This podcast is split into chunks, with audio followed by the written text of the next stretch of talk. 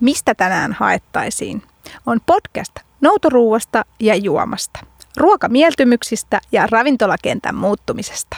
Minä Aniko Lehtinen tapaan erilaisia takeaway-parissa työskenteleviä yrittäjiä, vaikuttajia ja pohdimme yhdessä, mikä noutoruuassa kiinnostaa ja ketkä sitä syövät. Puhumme myös siitä, mitä noutoruoka on nyt ja mitä se on ehkä tulevaisuudessa. Podcastissa maistellaan myös erilaisia takeaway-annoksia ja kuulemme, mikä on aina viikon, mistä tänään haettaisiin noutoruokavinkki.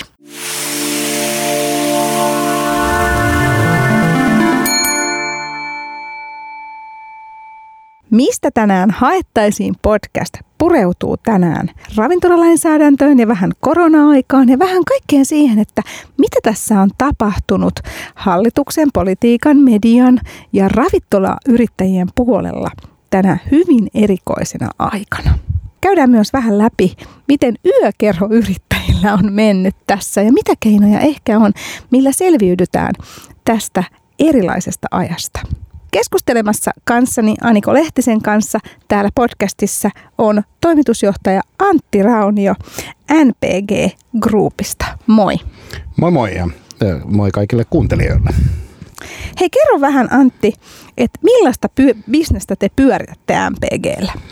No NPG on erikoistunut yöelämään ja tota, nimenomaan yökerhoihin – Meillä on muutamia baareja, meillä on vähän pizzaa ja ää, pientä ruokaravintolatoimintaa myös, mutta tota, pääasiassa yökerhoja ja tietenkin tämä viimeinen puolitoista vuotta on ollut aika haastavaa meidän alalla. No pureudutaan vähän siihen, että miten niin yökerhobisneksellä itse asiassa on mennyt ennen koronaa? No itse asiassa en, just ennen koronaa niin vuosi, kaksi oli aika hyviä.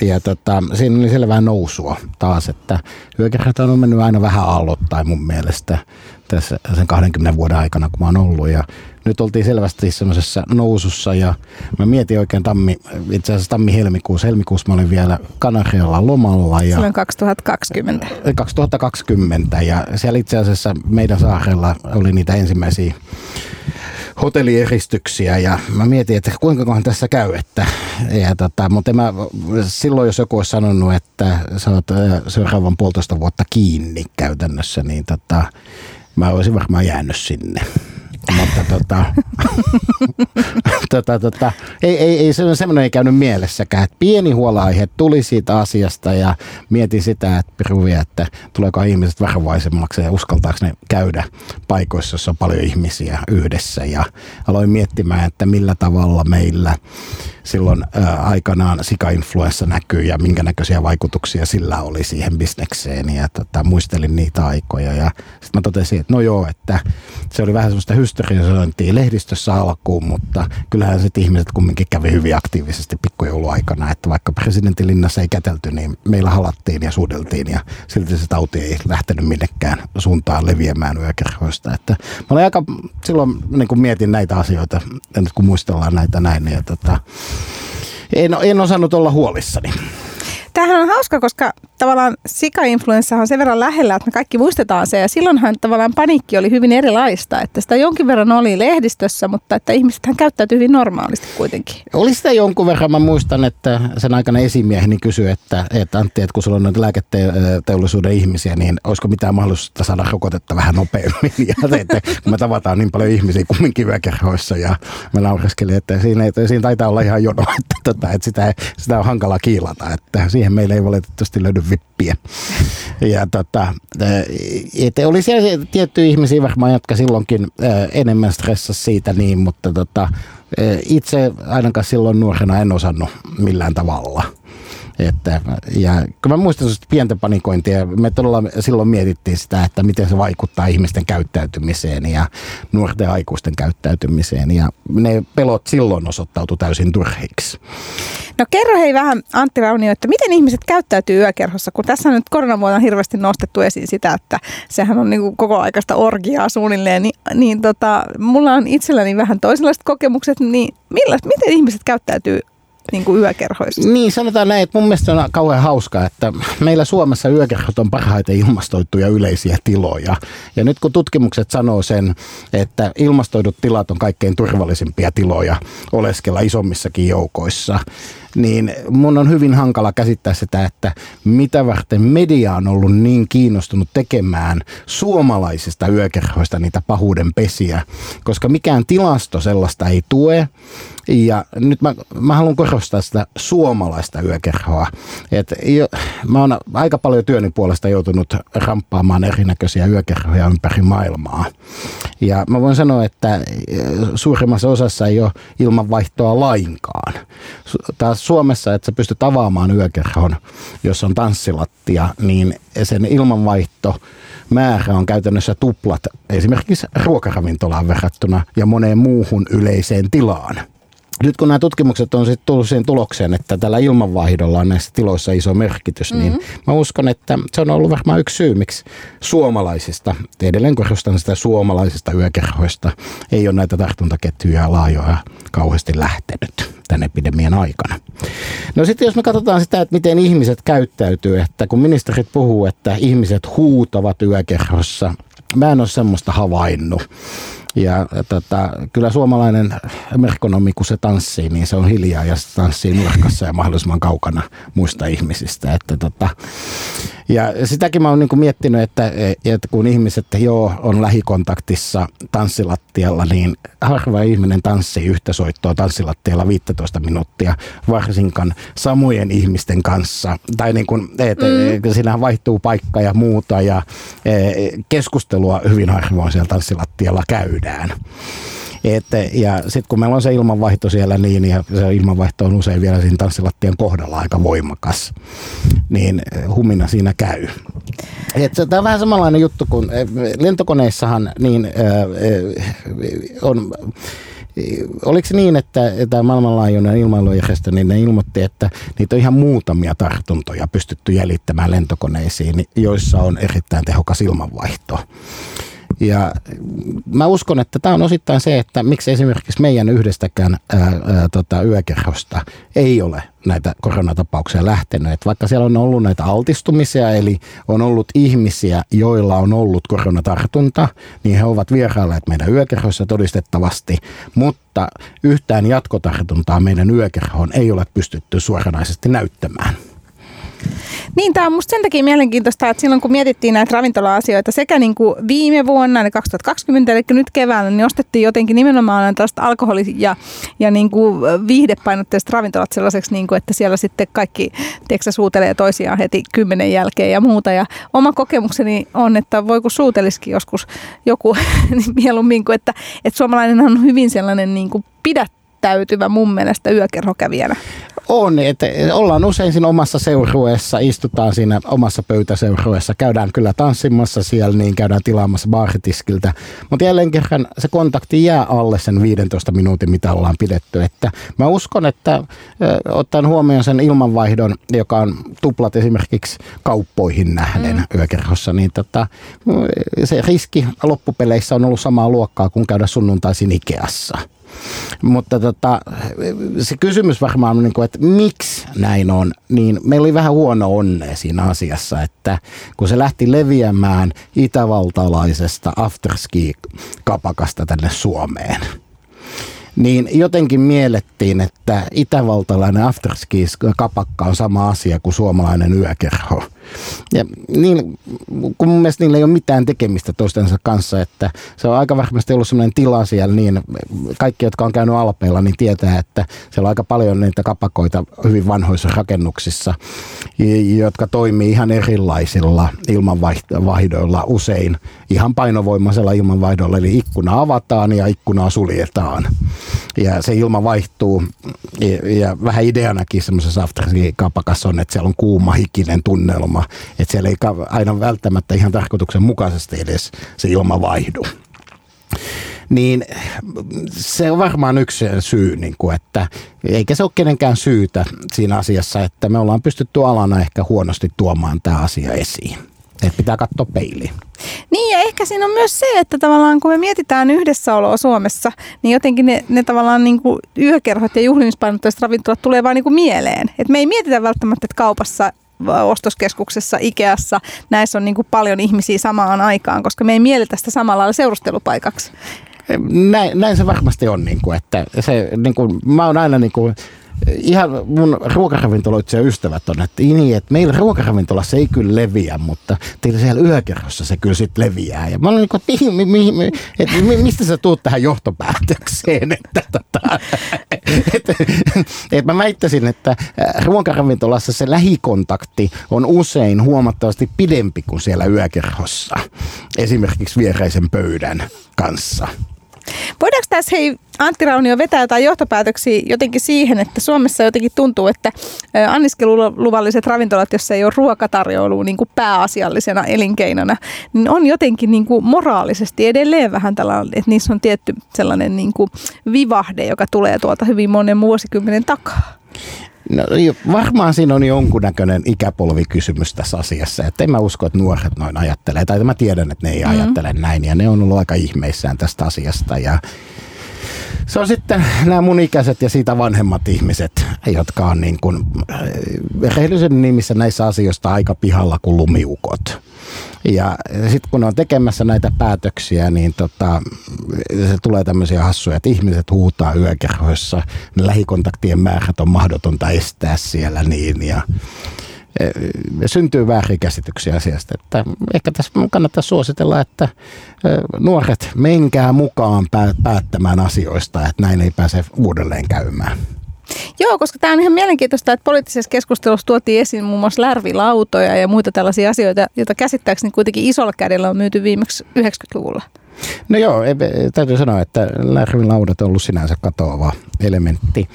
Jos mennään sitten vähän vakavampaan puoleen, niin mä näen tällä hetkellä tiettyjä haasteita tässä tota, se on jännä, kun mä sanon näin, että mä näen tiettyjä haasteita, että nuoriso selvästi juo tällä hetkellä enemmän kuin kaksi vuotta sitten. Niin tota, joku voisi ajatella, että no se on hemmetin hyvä sun bisnekselle, mitä sä siellä valitat. ja tota, joo, mä oon ihan... Mutta tota, siinä tulee sitten tiettyjä ongelmia, että nythän me nähdään se niillä paikkakunnilla, missä me ollaan saatu olla auki, niin mm. meidän keskiostot on ylöspäin.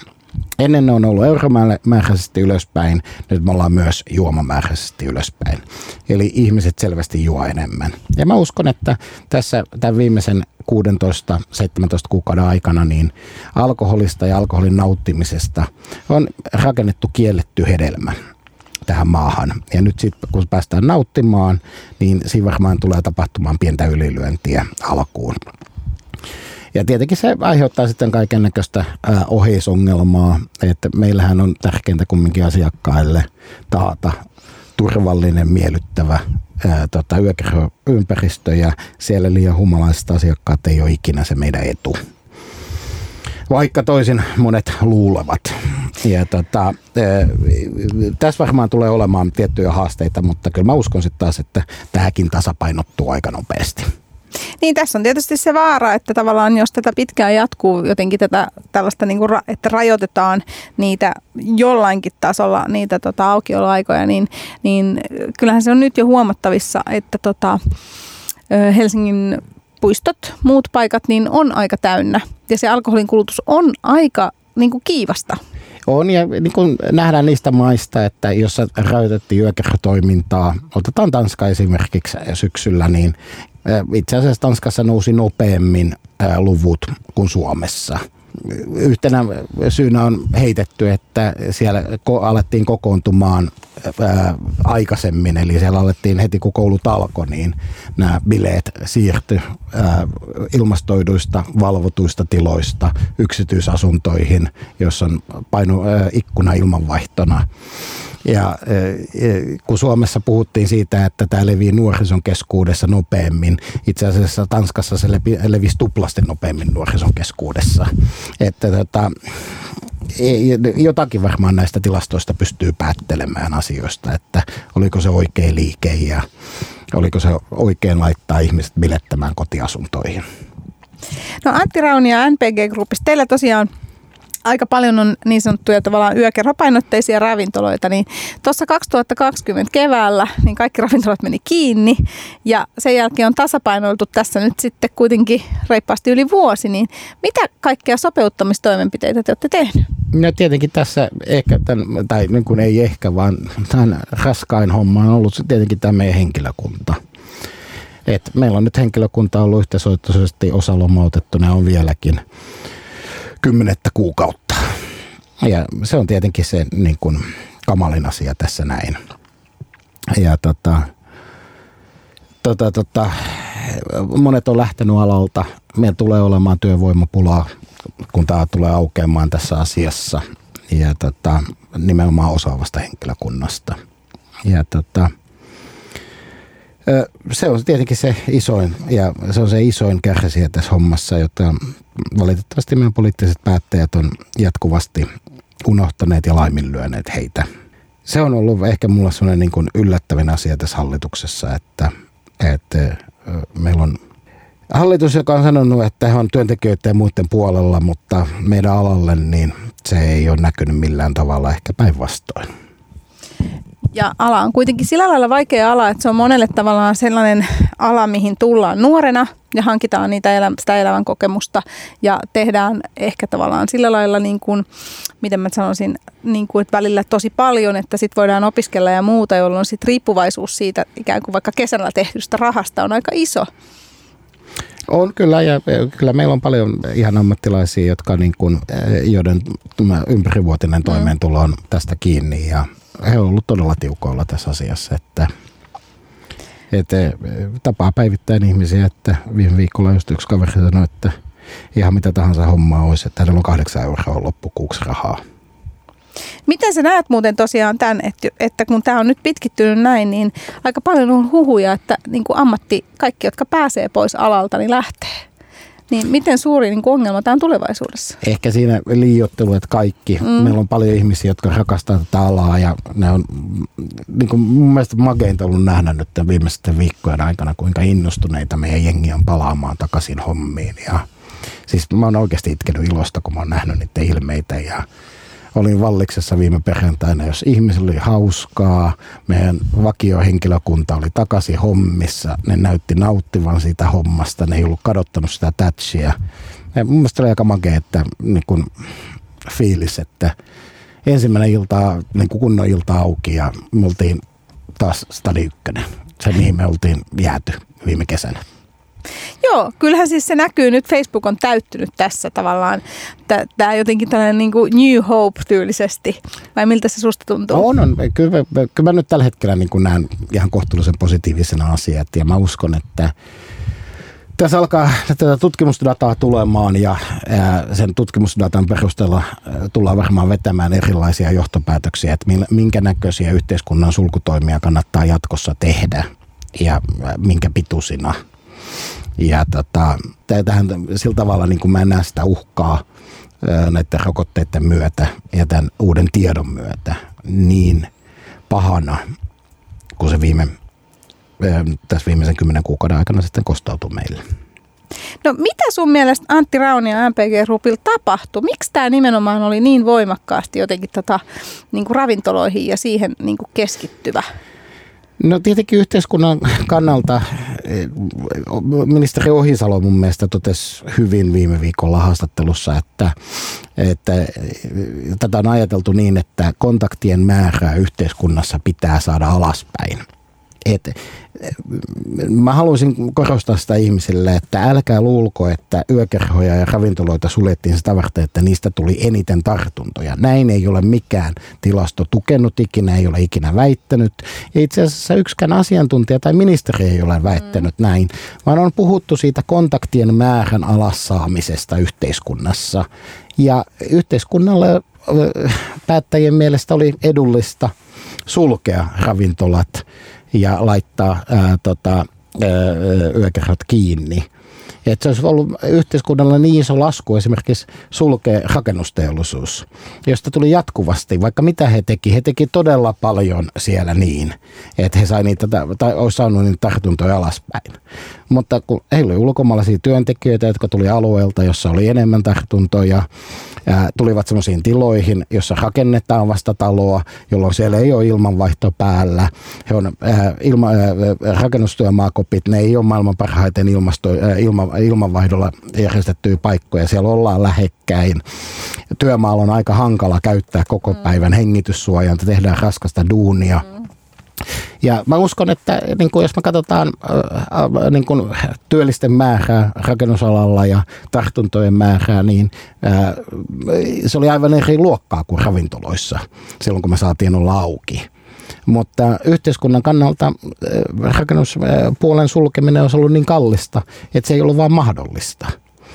Että tota, kyllä kun jotkut sanoivat, että ää, tota, terveydellä ei ole hintaa, tai terveysturvallisuudella ei ole hintaa, niin kyllä siihen tulee hinta. Et siinä on hinta ja nyt päätettiin, että se hinta on sellainen, että esimerkiksi rakennustyömaita ei suljeta. Joissakin maissahan suljettiin mm. kokonaan, että, että, ja, mutta se, että missä maissa sitten tehtiin ihan täydellisiä sulkutoimia, niin vaikka niissä oli samoja asukastiheyksiä, verrataan niin viereisiin maihin samoilla asukastiheyksillä ja aika samanlaisella niin kuin kulttuurilla ja muulla, niin niistä tulee aika hankala itse asiassa löytää sitten niistä käyristä eroa, että mikä maa selvisi paremmin ja mikä ei. Että meillä Suomessa ehkä on sellainen ajattelutapa tässä näin, että näillä rajoituksilla me selvittiin paremmin kuin Ruotsi. Me unohdetaan tässä keskustelussa samaan aikaan, että Ruotsissa on kolme isoa metropolialuetta, meillä on yksi iso metropolialue. Ja tota, mä uskon, että sillä pystytään selittämään aika paljon enemmän kuin täällä näillä rajoitustoimilla. Niin, Ruotsissahan on kaksi kertaa enemmän ihmisiä tavallaan kokonaisuudessaankin. On, ja ne on keskittynyt mm. siellä vielä kapeammalle alueelle kuin Suomessa. Et jos me sitten katsotaan Ruotsin tämmöisiä harvaan asuttuja paikkakuntia, jossa on hyvin äh, ruotsalaisperäinen väestö, jolla on oma, omanlainen kulttuurinsa, mm. jossa ei asuta isoissa perhekoossa, jossa ei kuulu tavata koko sukua kerran viikossa, niin mun mielestä ne tartuntaluvut on ihan samaa luokkaa kuin Suomessa Seinäjoella. niin. No hei, mitä mieltä sä oot Antti Raunio, kuinka suurta tuhoa tämä korona-aika tavallaan tällä just niin kuin aiheutti ravintoloille? Sanotaan näin, että se tuhon laajuus ei ole varmaan vielä selvillä ja, ja tota, tässä kriisissä on ollut ehkä hienointa se, että vaikka valtiovallan apu selviytyä tässä on ollut olematon. Mutta kun tämä on kohdellut niin julmasti koko alaa, niin kaikki tämän alan yhteistyökumppanit on ymmärtänyt tämän asian. Ja se on auttanut tätä alaa selviämään tästä näin. Että tota, valtiolle pyyhkeitä yhteistyökumppaneille, vuokranantajille, panimoille, ohjelmatoimistoille, kaikille tuhannesti kiitoksia hallitukselle, niin en viitti sanoa tässä lähetyksessä, mitä mieltä olen. No siis sä oot ollut hyvin äänekäs tuo, tota, noin ravintoloiden puolesta puhuja koko tämän ajan. Sä oot ollut tota, noin sosiaalisessa mediassa ja muutenkin puhunut ja niin kuin esittänyt erilaisia ratkaisuja, käynyt läpi erilaisia toimintamalleja, niin tota, ensinnäkin miten paljon aikaa sulla on mennyt tavallaan tähän, koska sähän oot hyvin, hyvin paljon perustellut myös erilaisilla luvuilla, luvuilla näitä tota sun omia näkemyksiä, Antti Raunio. No sanotaan näin, että joo, kyllä tässä tietenkin tätä aikaa on ollut, kun tämä meidän liiketoiminta on ollut aika kiinni.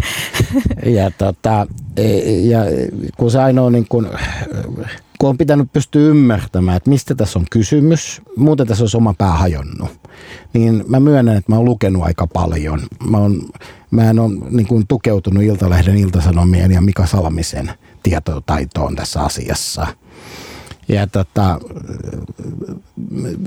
olen käyttänyt paljon aikaa, myönnän sen, että useita tunteja päivässä. Ja tota, seurannut tilannetta, seurannut tilastoja eri maista ja ää, erinäköisten asiantuntijoiden mielipiteitä ja se on jännä asia, niin kuin, että Suomessa, jos sä et ole samaa mieltä kuin Mika Salminen, niin sä et usko tieteeseen. Meillä on kumminkin äh, vetoomuksen kirjoittanut 14 000 professoria ja virologiaa ja lääketieteen, jotka on ollut sitä mieltä, että rajoituspolitiikka on täysin väärä maailmassa. Niin onko nämä 14 000 ihmistä sitten tieteenvastaisia ihmisiä?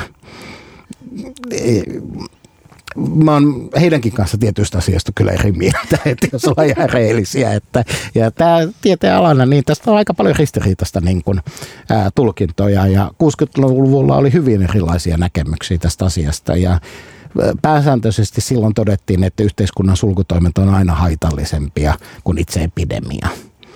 Että tota, ja niiden tehot on aika ää, vaatimattomia sen epidemian torjunnassa. Niin meillä tosiaan Mika Salminen, joka on siis THL, niin Terveyden ja hyvinvoinnin laitoksen terveysturvallisuusosaston johtaja ja tutkimusprofessori, niin aika paljon on ottanut hyvin voimakkaasti kantaa niin kuin tähän näihin asioihin. Ja mediahan on sitten tarttunut erityyppisiin tota noin, näkemyksiin tässä, niin tota, miten paljon sun mielestä niin kun media on repinyt nimenomaan tätä tavallaan tällaista niin kuin, miten mä sanon, klikkiotsikkoa tästä, tästä niin kuin ravintola-asiasta? täytyy sanoa, niin kuin, että eh, siis koko tämän epidemian aikana niin mua on hämmästyttänyt se, että voiko olla niin, että positiivinen uutinen ei saa yhtään klikkiä.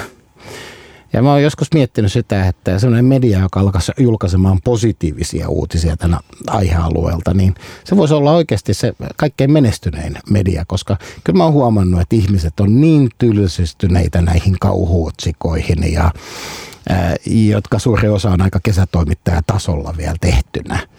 Ja jossakin vaiheessa mä mietin, että pitäisikö tässä alkaa niin kuin ISLlle tehtailemaan näistä otsikoista kanteluita.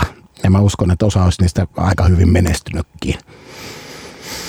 Et, kyllä siitä on niin kuin medialla on oma peilin katsomisen paikka mun mielestä tässä asiassa. Ja Tota, mutta se on ihan ollut maailmanlaajuista, että ei tämä, ei ole mikään Suomi-ilmiö. Että, että on ollut aika hankala itse asiassa maailmaltakin löytää.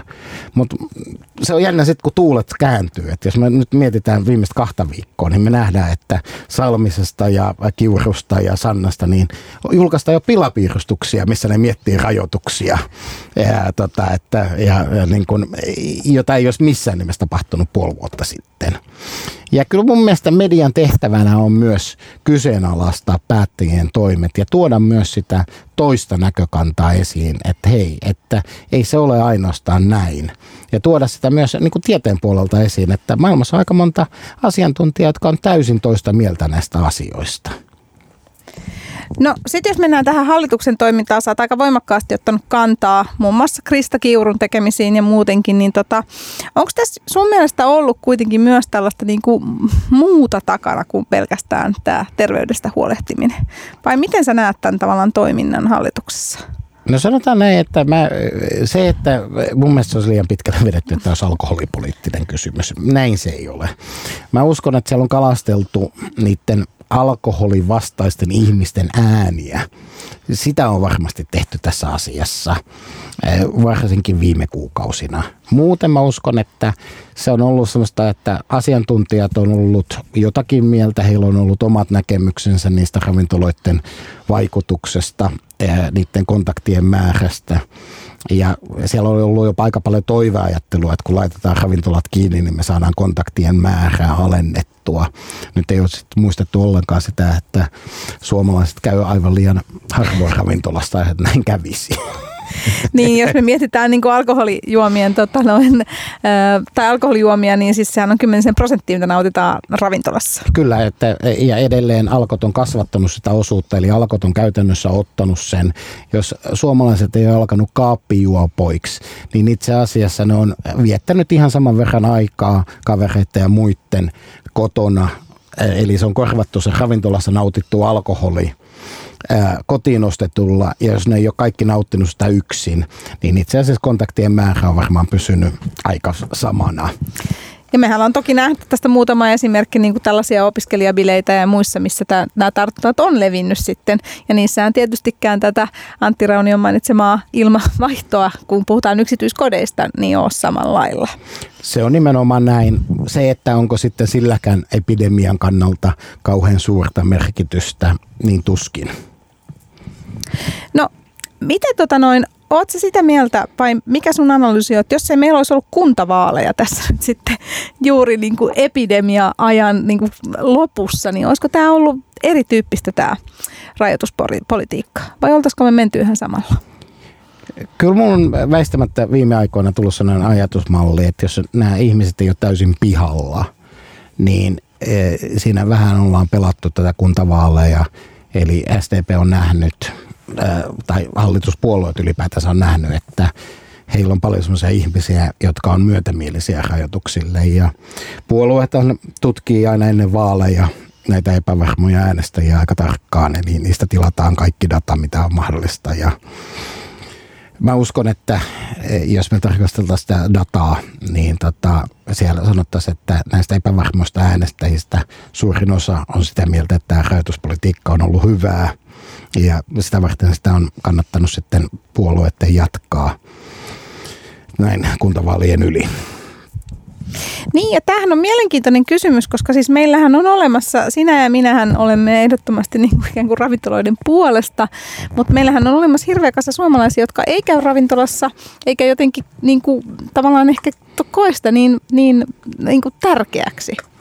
Ja on ollut sitä mieltä ehkä, että myöskin tavallaan se kontaktien määrä että on rajoittanut sitä kontaktien määrää, eli ollaan oltu etätöissä ja istuttu himas muutenkin. On varmasti ja niillä kaikki myötätunto, niin kun, että äh, ymmärrän heitä täysin tässä asiassa. Ja tota, mutta sitten on ollut paljon myös sellaisia ihmisiä, niin kun, jotka on mie- sitä mieltä, että joo, ravintolat rajoitukset ihan hyviä, mutta sitten käynyt sukulaisten luona ja kutsunut tuttavia kylää ja muuta ja jatkaneet täysin normaalisti elämää.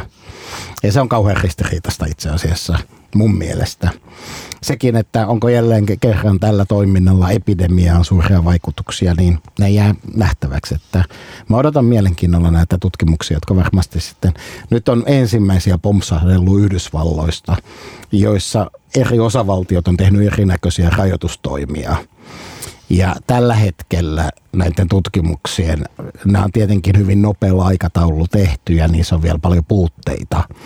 Mutta tällä hetkellä näyttäisi niin, että nämä rajoitustoimet on yllättävän vähän aiheuttanut ää, niin kuin, ää, sen epidemian kasvuun merkitystä tai hidastumiseen. No miten sitten Antti Raunio, kesä on nyt tulossa, nyt on purettu näitä tota, rajoituksia, niin miten sä näet, puretaanko nämä nyt kokonaan tässä pikkuhiljaa tai nopealla sykkeellä? Sanotaan näin, että mä oon hyvin toiveikas, että ensi viikolla – niin me palataan ravintola maailmassa kymmenen kuukauden tauon jälkeen, kun meidän perusoikeuksia on rajoitettu, niin takaisin normaaliin. Et kyllä mun on kauhean hankala nähdä, että mikä on se merkitys, että suljetaanko baari kello kaksi vai kello viisi. Et ehkä mun mielestä pisimmälle niin kuin Espanja, joka purki jo ää, useita viikkoja sitten nämä yökerhorajoitukset niin, että yökerho saa bilettää kello kolmeen saakka. Normaalisti heillä saa bilettää kello viiteen aamulla. Niin mietin, että mikäköhän sillä kahdella tunnilla on tässä merkitys. Että mun mielestä tuntuu vaan siltä semmoiselta asialta, että, että, että mikään muu siinä ei voi olla merkityksellistä kuin se asia itse asiassa, että voidaan sanoa tietyille äänestäjille, että kyllähän me edelleen rajoitetaan niitä. Onko tämä Suomessa sun mielestä ollut vähän eri asia, jos nyt mietitään sitä, että, tai sama asia, koska siis jos mietitään nyt sitä, että katsotaan tätä kevättä, jolloin kuitenkin meidän nämä tavallaan nämä tapaukset, tautitapaukset on laskenut aika reippaasti, ja silti jotenkin ne ravintolat on ollut niin viimeisiä tapahtumien kanssa, jossa on purettu näitä. Niin, no, tämä on tietenkin se, että mitä meidän pitää muistaa Suomessa, että maailmalla tai EU-maissa, jotka on ollut mun niin kuin suurennuslasin alla, niin ravintolarajoituksia alettiin laittamaan voimaan siinä vaiheessa, kun ilmaantuvuus ylitti 250, eli 250 tapausta per 100 000 per 14 vuorokautta. Ja sitten niitä alettiin purkamaan, kun ne laski alle 400 täytyy muistaa, että Suomessa me ei kertaakaan päästy sinne 250. Mä myönnän, että nämä rajoitusten puolustajat sanoivat, että no se johtuu siitä, että me tehtiin nämä niin aikaisin nämä rajoitukset. Katsotaan, kun tämä tutkimustulos tulee tässä näin, että tehtiinkö me niitä jopa liian hätiköiden.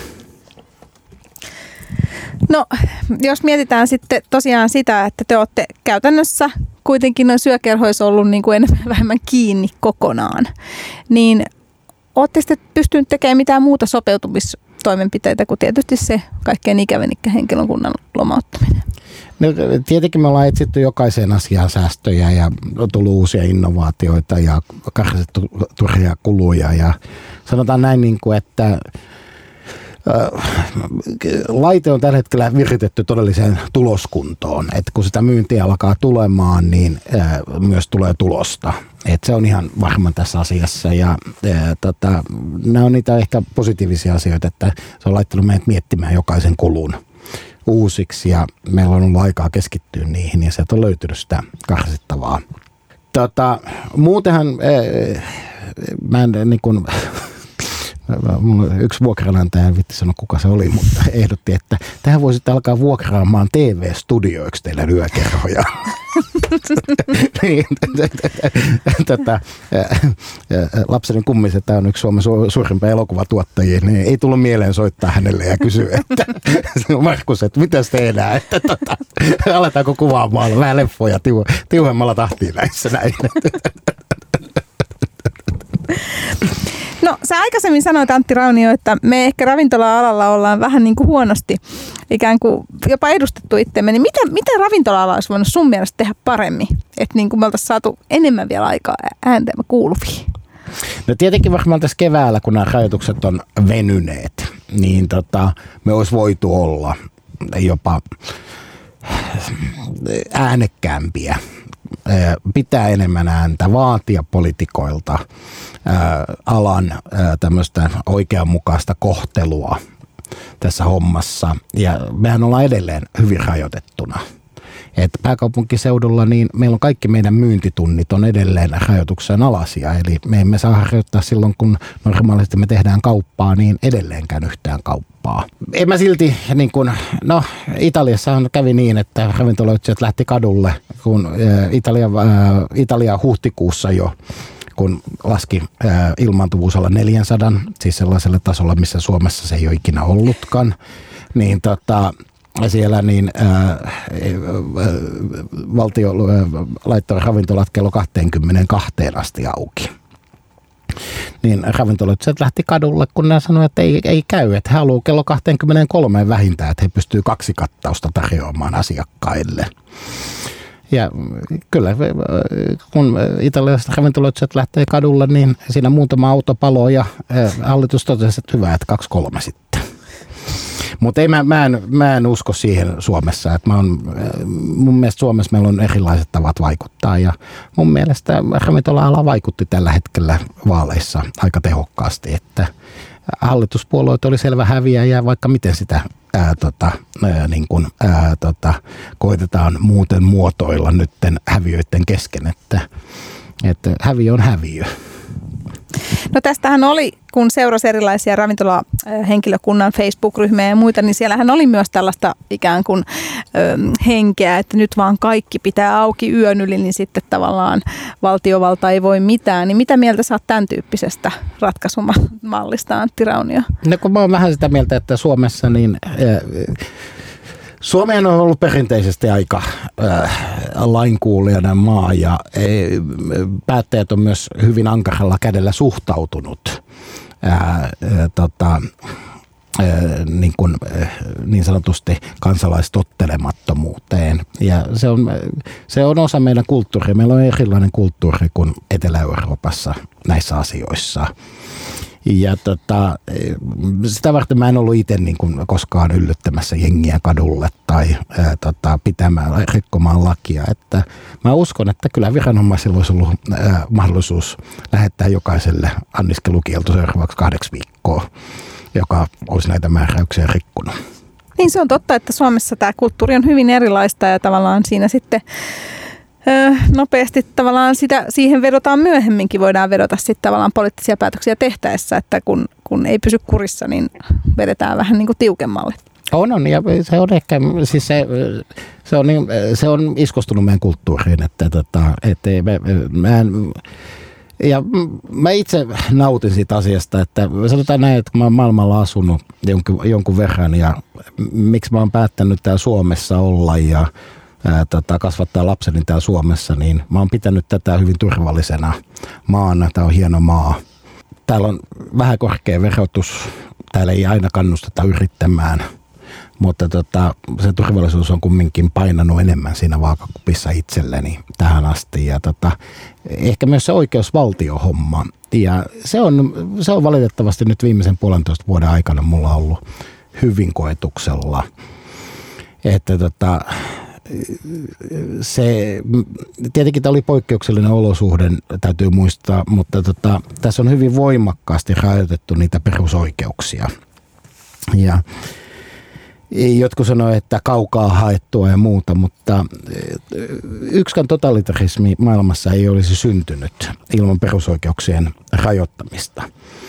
Tietenkään se ei tarkoita sitä, että aina kun perusoikeuksia rajoitetaan, niin siirrytään totalitarismiin. Mutta tota, eh, kyllä tässä on, niin kuin, tässä on kaiken kaikkiaan tämä syksyllä säädetty tartuntatautilaki, ja, jota on sitten rukattu tuossa matkan varrella, niin mun mielestä hallitus teki kamalan huonoa työtä sen säätämisessä.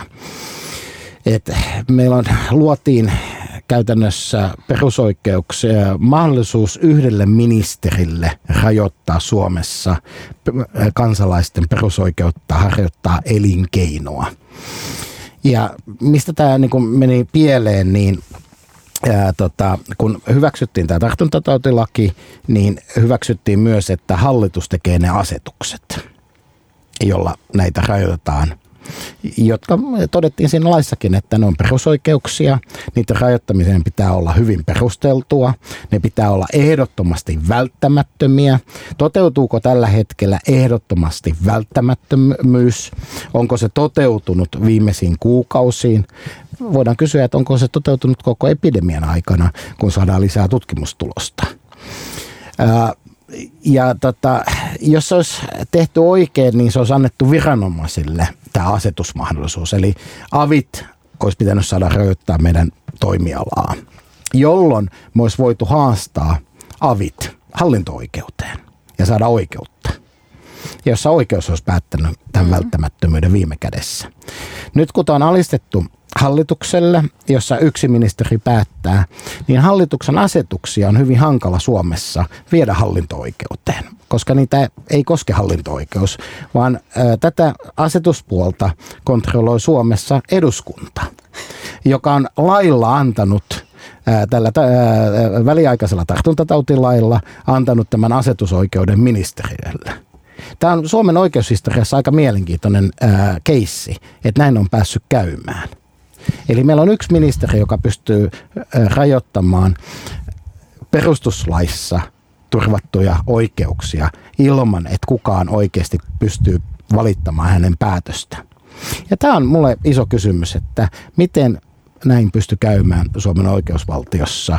Ja mä pidän tällä hetkellä meidän oikeuskansleria täysin epäpätevänä tehtäviinsä.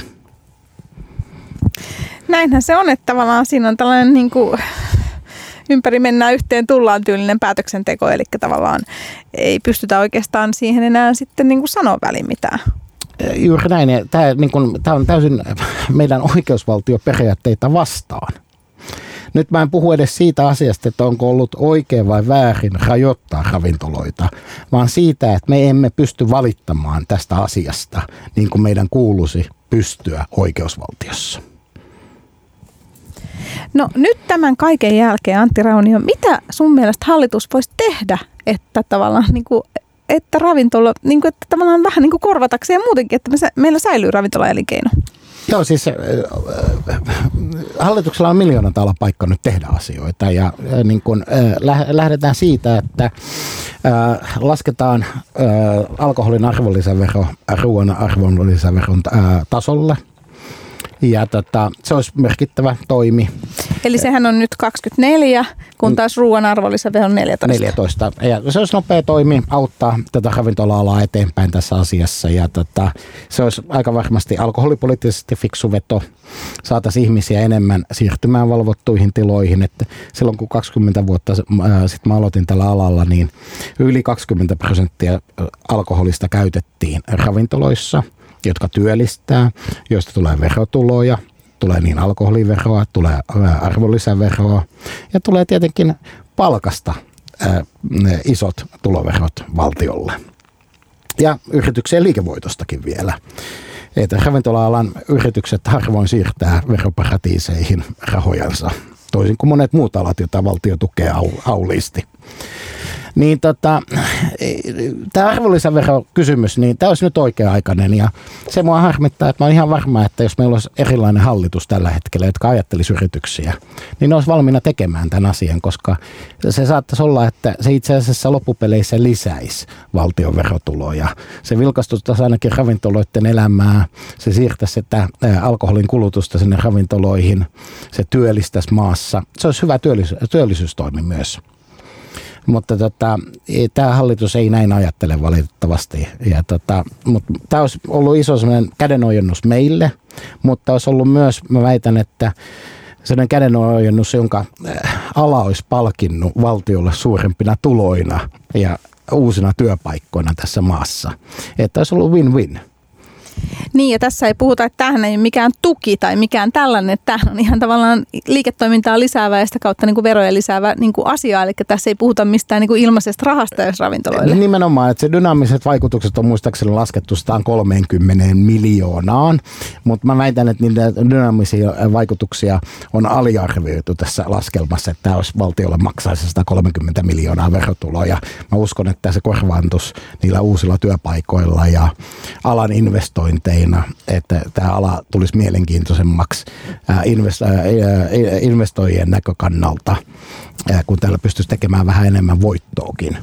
Joo, ja sitten täytyy tälle juomateollisuuden puolesta sanoa, että esimerkiksi kaaterakenteet on jonkin verran erilaisia, eli tota, usein kun myy ravintoloille – niin se voi pienille juomatoimittajille ja isoillekin olla myös niin kuin sillä lailla hyvä. Niin, sanotaan näin, että eh, Kehava ei kauheasti hyödy siitä, kun ne myy lasten mm.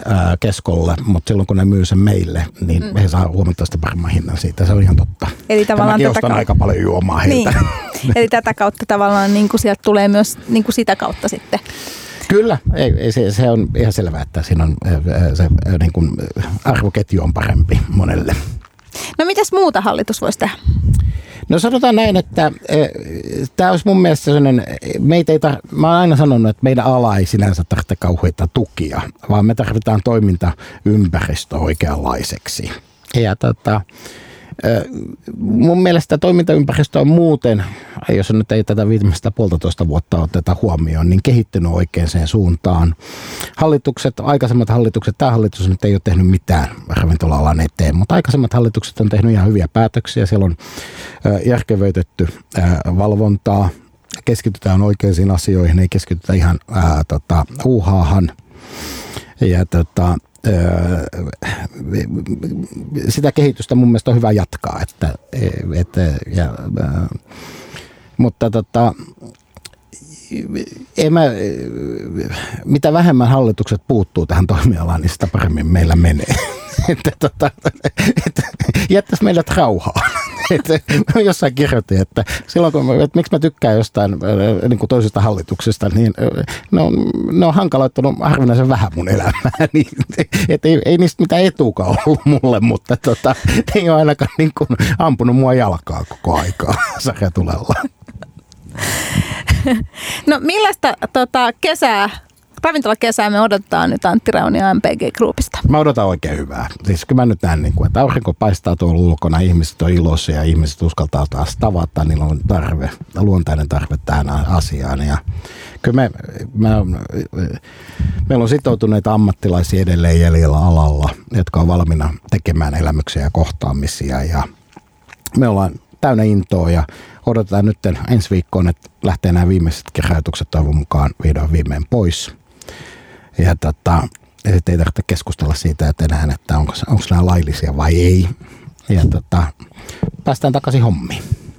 No meillä perinteisesti täällä Mistä tänään haettaisiin podcastissa on aina viikon tällainen takeaway ikään kuin annos tai drinkki tai muuta, mutta nyt kun me toivotaan tässä kovasti MPG Groupin toimitusjohtajan Antti Raunion kanssa, että kaikki rajoitukset puretaan, niin nyt mihin paikkaan sä suosittelet kuulijoita, että mihin teidän paikkaan nyt sitten vaikka niin kuin ensimmäiseksi kannattaa tulla nauttia ihan paikan päällä tunnelmasta? noin kolme, kun kello on 13.24, niin ää, tota, me ollaan pari tuntia sitten avattu kaivon ää, terassi, eli ää, aukeaa päivittäin kello 10.30 ja siellä on erittäin koronaturvallista olla raittisa ilmassa, nauttia loistavista Raipen grillin herkuista ja ää, tota, King Kebabin herkuista ja kaivon salateista ja siihen kylkeen ottaa yksi roseviini, niin siitä se päivä lähtee ja sen jälkeen oman maan mukaan valita, että minkä näköisiin iltapaikkoihin menee jatkamaan iltaa.